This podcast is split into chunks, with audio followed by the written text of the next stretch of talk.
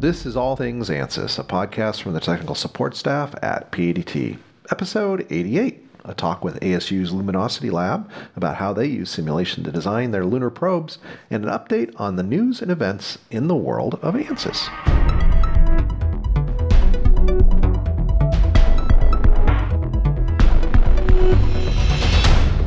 Welcome to our podcast. I'm Eric Miller, your host and one of the three owners here at PADT.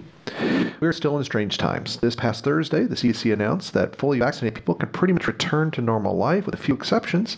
So we're trying to see how that impacts us here and how it also impacts our customers. But our sales team is very excited to get back out and see those of you who are lucky enough to be a PADT customer and are vaccinated. At the same time, things are getting more difficult across Asia and not just India. And even Toronto is experiencing a surge right now. So we send our best wishes and thoughts to everyone. Even though things are getting a little bit better here in Arizona, it's still a really dangerous place out there. So regardless of where you are in your journey, our thoughts are with you. And if we can help in any way, let us know. This is episode 88 of our little podcast. It's been a while since we've checked in on the stats, so let's do that right now. After 87 episodes, and this is the statistics are from Friday earlier this week, we have had 27,525 downloads. That's about 316 per episode. It's a number we've kind of hovered around for quite some time. 51% of our listeners are in the U.S., and so it's the bulk of it, but everybody else is spread around the world. Number two is 9% Germany, 4% in Canada. The UK has 3% and France 2%. In India, there's 2% of the downloaders. So, and just a ton of other countries where people are listening in from. Our most popular episode is still our interview with Dr. John Swanson, the founder and original author of ANSYS, and do check that out if you haven't heard it before. And our first episode is still number 2 on that list, so a lot of people checking out the podcast by listening to that first episode.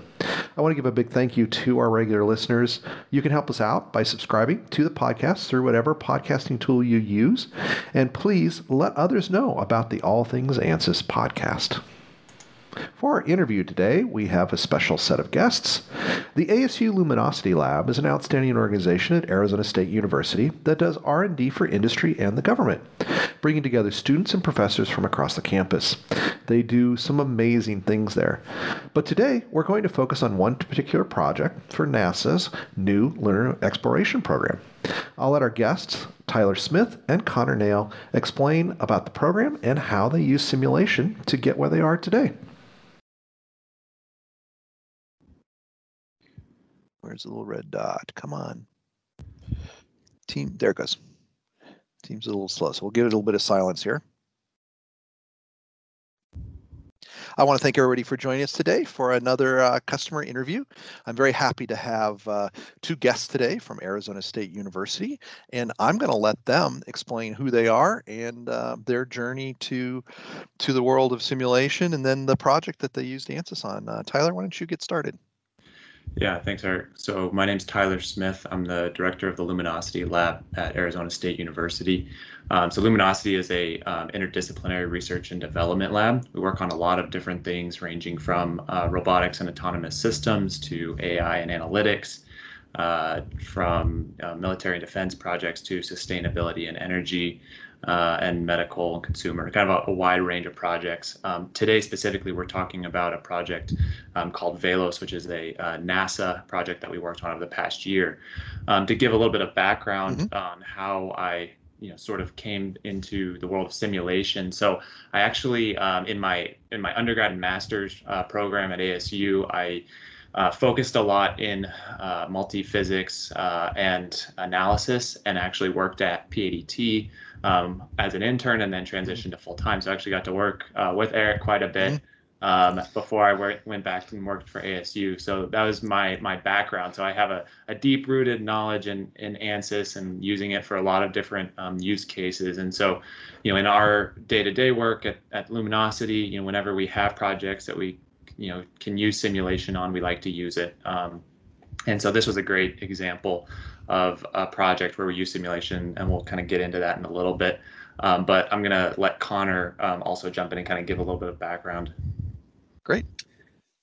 Yeah, so my name's Connor. I'm a senior at ASU in mechanical engineering, and I just started my master's in robotics and autonomous systems. I started at the Luminosity Lab about a year and a half ago, and this was the first project I started working on with Tyler and the rest of the lab. And so I kind of got into simulation a few months before that during an internship I had at NXP, and I was designing pressure vessels and such and using simulation on those. And I hadn't used Ansys before until this project, and Tyler introduced me to that, and I've just been using that a lot ever since. Really enjoyed getting to use that.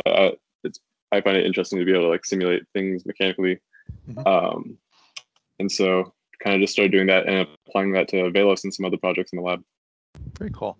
And I'll interject a little bit here, a little bit off topic, but those of you who are listening that follow our newsletter and other publications that PADT does, the Luminosity Lab, I'll give them a little kudos here and shout out here. We're very instrumental in the state's response to COVID, especially when it came to PPEs and using 3D printing on PPEs. So I want to thank you guys for, we're gonna nerd out on ANSYS, but before we do that, I want to thank you guys for the significant contribution you guys made to the effort. Yeah, we're glad we could do whatever we could. Yeah, it was important to have a coordinating group, and you guys did a great job of that.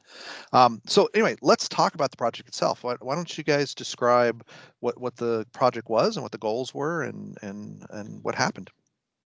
Yeah, I can give a little background and then let Connor kind of dive in on the simulation piece. So just to give some backstory, so NASA is working on the Artemis program, and the Artemis program is the mission to return to the moon. And so Apollo was the first mission to the moon, and everyone knows about that. Mm-hmm. And then Artemis is NASA's return to the moon with a crewed mission. So they've sent different probes and things like that, and they've sent orbiters and satellites, but this is the first crewed mission back to the moon.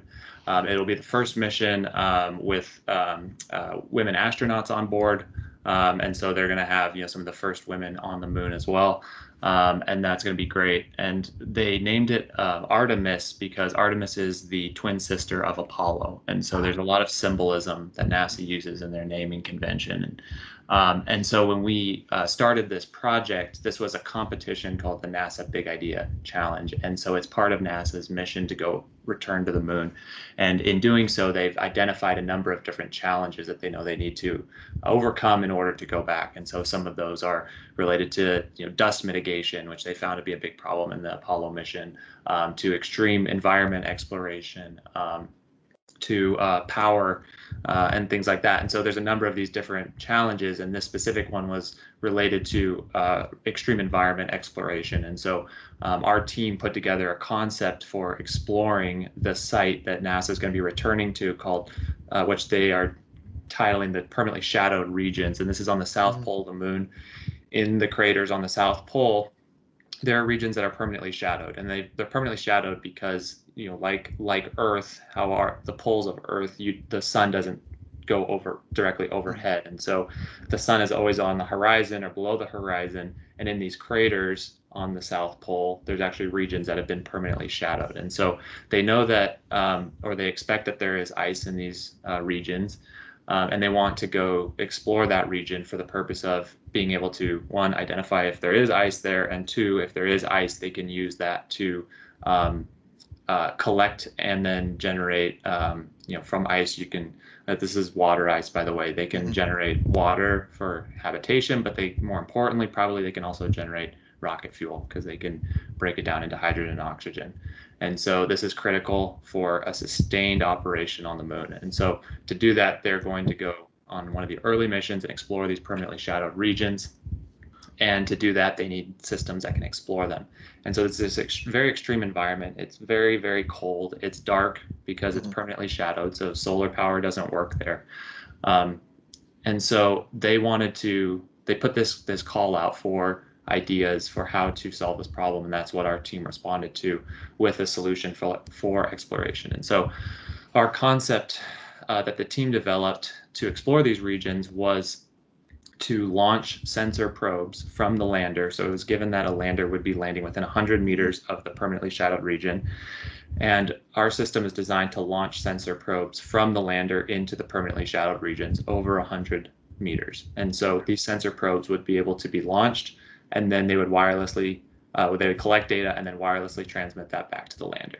And so this project we called VELOS, which is a Variable Exploratory Lunar Observation System, but it also has a dual meaning, like NASA, with their Artemis mission. So the weapon of Artemis, the Greek goddess, was actually a bow and arrow, and VELOS is arrow in Greek. And so our system, which is a projectile, right, we're launching it, has, that kind of projectile behavior, much like the weapon of Artemis. And so a lot of cool symbolism. Our team came up with that name and we're pretty excited about it. And so we submitted to that, that call for proposals, and our team was selected, awarded the funding to develop it. And so over the past year, basically over 2020 or over quarantine, our team developed it. And so, when we first submitted that, we actually did preliminary simulation. So we did an ANSYS thermal analysis because we knew that these extreme cold environments, thermal analysis was going to be very critical. This is one of the coldest places actually in our solar system. So the temperatures in the permanently shadowed region is around 35 Kelvin, which is actually colder than the surface of Pluto. And so it's extremely cold there. And so we knew that this was going to be critical. So when we did before we actually won the proposal, we did preliminary simulation, put that into a proposal. They really liked the work that we did prior to the actually, winning the award. And we did that in order to demonstrate the capability to analyze the probes that would be going into this region. And then once we got into the project, we won the project, and we got into working on it. About 2 months into it, that's when everything shut down, went into quarantine. And at that point, we were already intending on using a lot of simulation, but at that point, our team really doubled down on the simulation that we were using because we knew that we would have less access to testing, less access to labs. Facilities were being closed down that we were planning on using, all that kind of thing. And so we really doubled down on what we were simulating. And so I'll let Connor talk a little bit about that in more detail. Very cool. Yeah, please let us know where simulation played a role in all this and how it helped you, because you couldn't do physical testing, especially. Mm-hmm. Yeah, we did quite a few different types of simulation. The biggest one, like Tyler was saying, was thermal, because of just making sure that our probes could survive. Like, it was very critical that they could survive a long enough time to be able to transfer whatever data we collected back. And so we had to validate that. And so we did that with thermal simulation, and we did that to iterate our, both for designing and for verifying. Like, we did many different iterations on the probes. I remember even at one point we had the electronics suspended on like cables and like different things like that, just to any way we could isolate it, to make sure that heat stayed inside long enough. And it was also really helpful for validating. We were able to get into a, towards the end, a testing facility to get test our prototype that we had built. And honestly, one of my favorite parts was seeing that data we collected on that physical prototype and that testing, seeing that data come back and then comparing that to the model and watching like how accurate it was to it. And that was super helpful as well, because we were able to take that validated model and extrapolate, then expand that to what it would be like in more accurate like environment, closer to the permanently shadowed regions. So much colder, and under complete vacuum. So that was kind of like the main, like that was one of the biggest applications of the simulations we did, was the thermal aspect of it. And we did that as well on the, what's it called? The launcher, the system that would launch the probe. But then like the bigger aspect of the launcher was the structural side of it. And so that we had to make sure that would be a couple things, that it wouldn't impart too much of an impulse on the lander itself. Like, there could be other equipment on there that requires like stability and stuff like that. So it was simulation. We were able to test that without having to, set up any fancy equipment or anything for our physical prototypes. It made it much easier to be able to determine that we would be within those limitations that the landers would have. And then as well, the launch from Earth. Because during that launch, there's lots of vibrations, right? And the whole system's going to undergo quite the ride. And so we were able to simulate that through a random vibration analysis.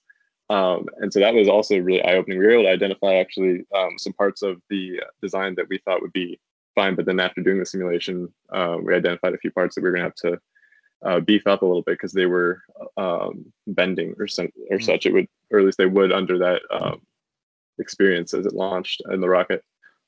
And then the other one, we did that was also a big one was the drop testing of the probes. So since we made a prototype or so, but because of time constraints and also how expensive the prototypes were to make, it was much more realistic to be able to do the simulation and validate once or twice.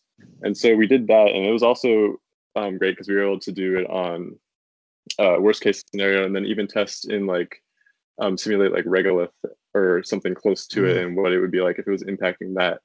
And yeah, and then just doing that, we were able to see like how the electronics inside the electronics are basically inside a casing and then inside of a foam, and we were able to see like how the vibrations would affect it, if the like the stresses would be on it, all that, and then also just verify that the electronics aren't going to like shear off the board or anything like that on impact under the worst case scenario. So all that really like helped us to really solidify our design and like get at least maybe not like flight ready, but at least get us to the point where we're like, we're ready to test this. We believe once we make this prototype, like this will work, and this will work. So that was perfect. Super helpful. Well, in a year, you did what most people do in like 10 years. That's amazing. The amount of work you guys did. That's great. And such a, one of the things that was a surprise to me is how cold it is. I didn't realize it was that cold. So yeah, that's extreme thermal gradients, to say the least. So you know, you were new to ANSYS. Tyler, of course, is an old hand at it. But when you were learning the tool, was there anything that was kind of a big surprise to you that you kind of didn't expect in the simulation process, either a result or a process or anything like that? I would say, I think just really in general, like the process of, like, I hadn't really done any like design work alongside simulation before. And I thought that was super interesting, just having like we don't have to build this and test it kind of thing. Like we don't have to like hope this is going to work, build it, and of course go back to the drawing board, do it again. I thought that was super cool that we could like CAD up some model, take that, throw it in there, you know, drop it a few times, run it through thermal simulation, see how it goes. And then, hey, this didn't work so well. This didn't work so well. We can go back, tweak that, maybe add some more insulation here, or a better conduction path, or something like that, to make sure that it'll do that without having to actually make the physical model. I thought that was super useful, and definitely a good application. Good. How about you, Tyler? Any surprises in the process? Anything you guys discovered that you didn't expect? One of the biggest surprise, I don't know about surprise, maybe challenge, it was kind of a surprise too, was how little information is actually known about some of these regions. So you know, like what the boundary conditions are, for example, right? So we know that the temperature, for the most part, I mean, it's, you know, generally known, but there's not a lot of detail about what the regolith or the soil is like on the moon. And when we asked, you know, they have samples from the Apollo missions, but those are from a totally different region of the moon. And so, and really no one knows. We talked to people at NASA, and there's experts in this, and they have, you know, they have good ideas, and they've got, you know, they have, you know, research and things like that. But at the end of the day, really no one knows until they go there and collect samples and bring it back. And so that was one of the biggest things, because, you know, with a simulation, you need to have good inputs in order to simulate it. And so, you know, we had to do a lot of research, and we had to do a lot of, you know, making engineering, you know, judgment, you know, choices, talking to experts, and, you know, looking at what other people do. So there was quite a bit of that with some of the, you know, boundary conditions, and that's not something, you know, we expected. Yeah, that is a really good point. I mean, it's one of those things when you point it out, it's kind of obvious because nobody's been there, but I never thought about it before. Yeah. Well, we're going to learn a lot over the course of these Artemis missions, and very, very cool that you guys were able to be a part of it. I do want to come back and ask what's next in the project, but before I do that, one of the things that an opportunity for you as users, many of the developers do listen to this podcast. So, you know, having used this on a real world project and under crunch and everything, is there any asks you have for software development at ANSYS that can make your job better and easier? I don't know, Connor, do you have any ideas? I mean, I'm not. I feel like there's still a lot I have to learn in ANSYS in general, but okay. I don't know if they have it or not, but a version control system would be pretty helpful for your different models. Yeah, like as you go through revisions and such, I think that would be a pretty helpful resource. Yeah, so we're working on that. People. Yeah, we're definitely have a tool coming up for that. We should show it to you guys. It's pretty powerful, based on an open source tool, and we're just learning it ourselves and applying it with a couple of our customers, and we're finding that it's pretty good. So, yeah, we should definitely share that with you guys. Good to know. It is important when you're, especially when you're doing all these iterations. So yeah, my next question really is more about the project again. So you guys got your preliminary work done. What's the next step on the project? So the way that these projects work is, you know, NASA has kind of these roadmaps, and they kind of follow the advancement of the technology readiness level, or TRL. So they have like early TRL funding. They've got, you know, mid, you know, late. And so what they kind of intend for you to do is when you win one of these, you know, it's for a certain, you're developing the technology from, let's say, TRL 2 to 4, and then they expect you to then submit it to go from, you know, 4 to 6 or something like that. So ours, we went from, you know, basically concept to, which would be like 2 to 4, or, and we were very close to 5, but we didn't get to 5 yet. And so the next goal would be to submit the concept for follow-on funding opportunities that would allow the technology to be, you know, further developed. And that would be, you know, at ASU or with partners in the commercial space industry, you know, however that would work, we'd follow on and submit. So as they get closer to the Artemis mission, they're trying to develop these technologies. So that's what we're doing right now. We're looking and identifying different calls to submit to for the project, and at the same time we are continuing development, kind of preparing it to go to TRL 5, and so doing things like Connor mentioned. You know, we found some systems that need to be, you know, improved from the testing. You know, we know there's certain things that we need to improve, and so the goal is to make those updates so that we're ready to advance it when the opportunity arises. So that's really the next step. Very cool. Yeah, that's exciting. And what's the time frame on this? When's the first? I should know this. When they expect to do the first Artemis launch? I think, you know, they just pushed it back, I think, this year because of COVID. But I want to say, I'm kind of guessing too. So you could probably just Google this and see. I think it's 2023, maybe, or 20. Oh, yeah. Soon. Yeah. Okay. So the first one will go pretty soon. Nice. And that'll be an autonomous mission. It will not have crew in that mission, and so those missions will go first, and then followed by the crewed mission at some point. So, very cool. That's exciting. I hope you guys get an opportunity to fly on it and do more simulation. I really appreciate it. It's been really interesting, and we'll make sure that we put in the show notes. You guys gave a really nice presentation at the Simulation World, so we'll definitely make sure there's a link to that, so you can see for yourself what listeners can see for themselves what these guys did. And also, if you just Google ASU, and do you have a website that we can link to? Yeah, it's the Luminosity Lab. Okay. I think yeah. We'll put in the notes. Yeah. So we'll make sure we provide some links there, and then just see what happens. I'm excited that you guys get an opportunity to do this and learn so much, and I really appreciate you guys sharing it with us. So it's a great example of simulation-driven design in a pretty challenging environment. So. Yeah, well, we appreciate you having us on the podcast. So it's been a lot of fun. We've gotten to do the ANSYS Simulation World, and then this, and it's been great. So it's been a great experience. Yeah, we love these great projects that you can talk about. This is the best part. Yeah, not classified. So yeah. Well, you guys enjoy your summer, and we hope to have you on again when you get to the next phase. Sounds great. Thanks guys. We'll talk to you soon. Thanks, Eric. Bye-bye.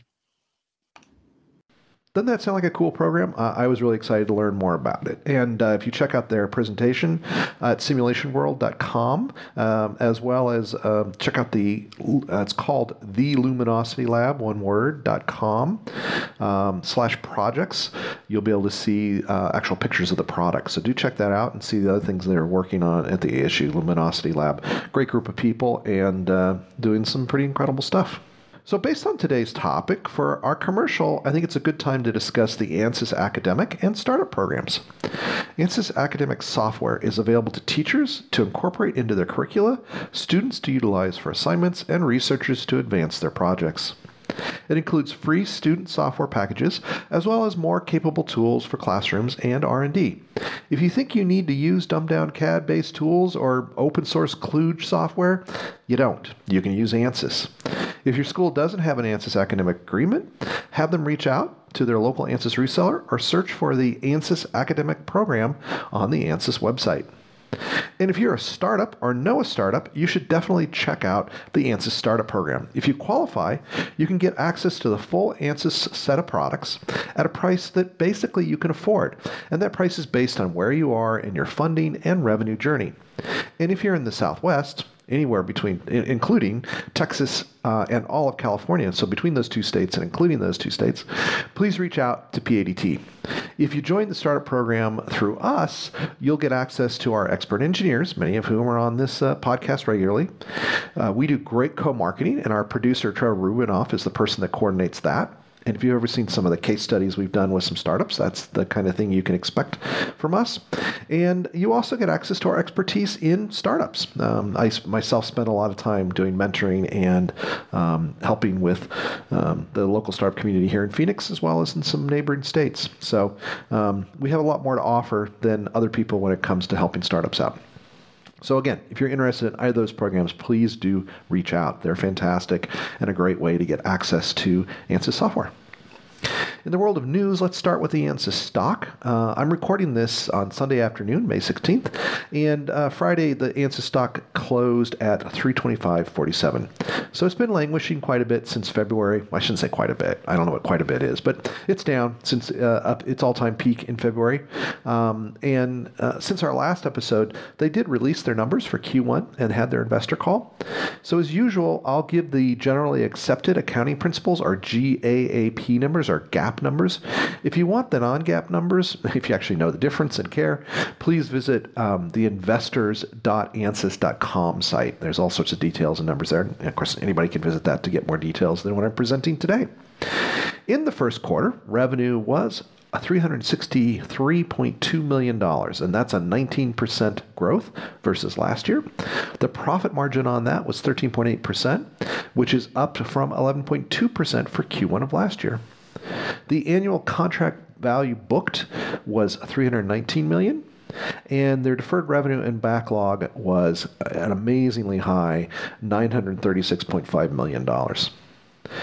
Cash at the company is at $987.89 million, so we can just call it $988 million. Yes, that's close to $1 billion in cash. This is a $75 million increase from this time last year. So even through all of the pandemic, they've actually grown their cash reserves a smidge. Long-term debt is about where it was. It's down slightly, a couple million. I think it was like $5 million from Q1 last year at $794 million. I suspect that the lower profit margin, and I don't know much about stocks, and I don't understand why they do what they do, but the one thing that has changed is that the profit margin is now at 13.8%, and that is low compared to the historic level that ANSYS has had. So who knows if that's why they're doing it, or if it's just that they all got on some Reddit feed and somebody said, don't buy ANSYS. Who knows? I have no idea. But again, the company is very healthy, doing very well. regardless of where the stock price is, and lots of cash, and we hope to see some more new tools and maybe an acquisition or two in 2021. We'll see what the year brings as we're 1/4 of the way through it. In ANSYS news, there really is no ANSYS news to report other than that financial report. We do have some PADT news to share. This past week, we announced that we are now a member of what is called the Hands-On Metrology family. This is a new product line for optical scanning brought out by the merger of Zeiss and GOM. And it basically allows us to combine those two very strong optical scanning tool sets into one product offering. So if you have any interest in adding handheld blue light or laser scanning, as well as optical CMM, reach out and we would love to talk to you about it. As you would expect, we know a lot about doing scanning and inspecting and reverse engineering and all that manufacturing and CAD type stuff. But in addition, with PADT, you also get the ability, a group of people that really understand how to connect scanning and simulation. So an added bonus there for those of you that are in the world of simulation. Publication-wise, in the ANSYS blog, I only found one that I really liked that I'm worth sharing right now. It's called Motorizing the Bike You Love with Bimodal and ANSYS Simulation. And it's about using ANSYS to design a motor that turns any bike into an e-bike, which I think is really a cool idea. I guess you attach it to the disc brakes, or you put a disc brake on it and you put a little motor on the disc brake. You have to check out the article if that's of interest to you. And of course, for those that do simulation, it's even more interesting because they talk about how they use MotorCAD to design that. So pretty cool stuff. On the PADT blog, we had 2 articles go out since our last recording. The first is a comparison of ANSYS Fluent Meshing and ANSYS Meshing for CFD by Daniel Chaparro. So, and it's just what the title says. He had a bunch of questions from people over and over again about, what's the difference between ANSYS Fluent Meshing and the meshing in ANSYS Meshing for CFD. So he went through and showed it. He wrote a really nice article that compares the two, strengths, weaknesses, different features. It's very comprehensive and a good tool for anybody doing CFD meshing. Good article for anybody doing CFD meshing. And then Joe Woodward also contributed a post called ANSYS Mechanical Selection Information, Even More Useful Than They Thought. And it takes a deeper dive and looks at some of the useful tools in the selection information window. So this is a tool that allows you to create selection logic to break apart your model. And it does a lot more than just that. And he basically shares some of those things that it does. So check out both of those blog posts. In the world of upcoming events, we do have our next webinar on May 19th. It's Signal and Power Integrity Updates in ANSYS 2021 R1. And as always, visit padtinc.com/events or go to brighttalk.com and search for PADT to find upcoming and past webinars. And that's pretty much it for events right now. We are looking at scheduling. In fact, we picked a date for our annual open house, which we had to cancel last year. Actually, we had to cancel 2 open houses. We usually do one for families, and then we do one for customers at the end of the year, families in the spring. And we canceled both of those last year, as you would expect. And we plan on having a significantly large open house. It's called Nerdtoberfest. We've done it for a couple years now. It's in October. And we're just in the planning stages, but we picked a time and a date for that. And look for a newsletter or this podcast to learn more if you're anywhere nearby. And we look forward to seeing those of you who can make it in person. So it's a long ways away, and we hope that things will be safe enough by then to have a big open house. That's pretty much it. So I want to thank everybody for listening once again. Don't forget to subscribe to our newsletter, where you can find out more information at www.padtinc.com/opt-in. And please spread the word about the podcast. And as always, don't hesitate to reach out. Thank you for listening.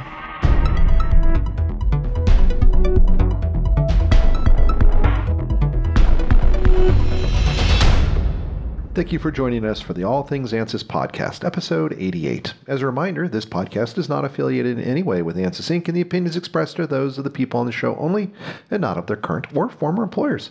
For more information, visit www.padtinc.com/blog, and please share your thoughts and questions through an email to podcast@padtinc.com. See you next time.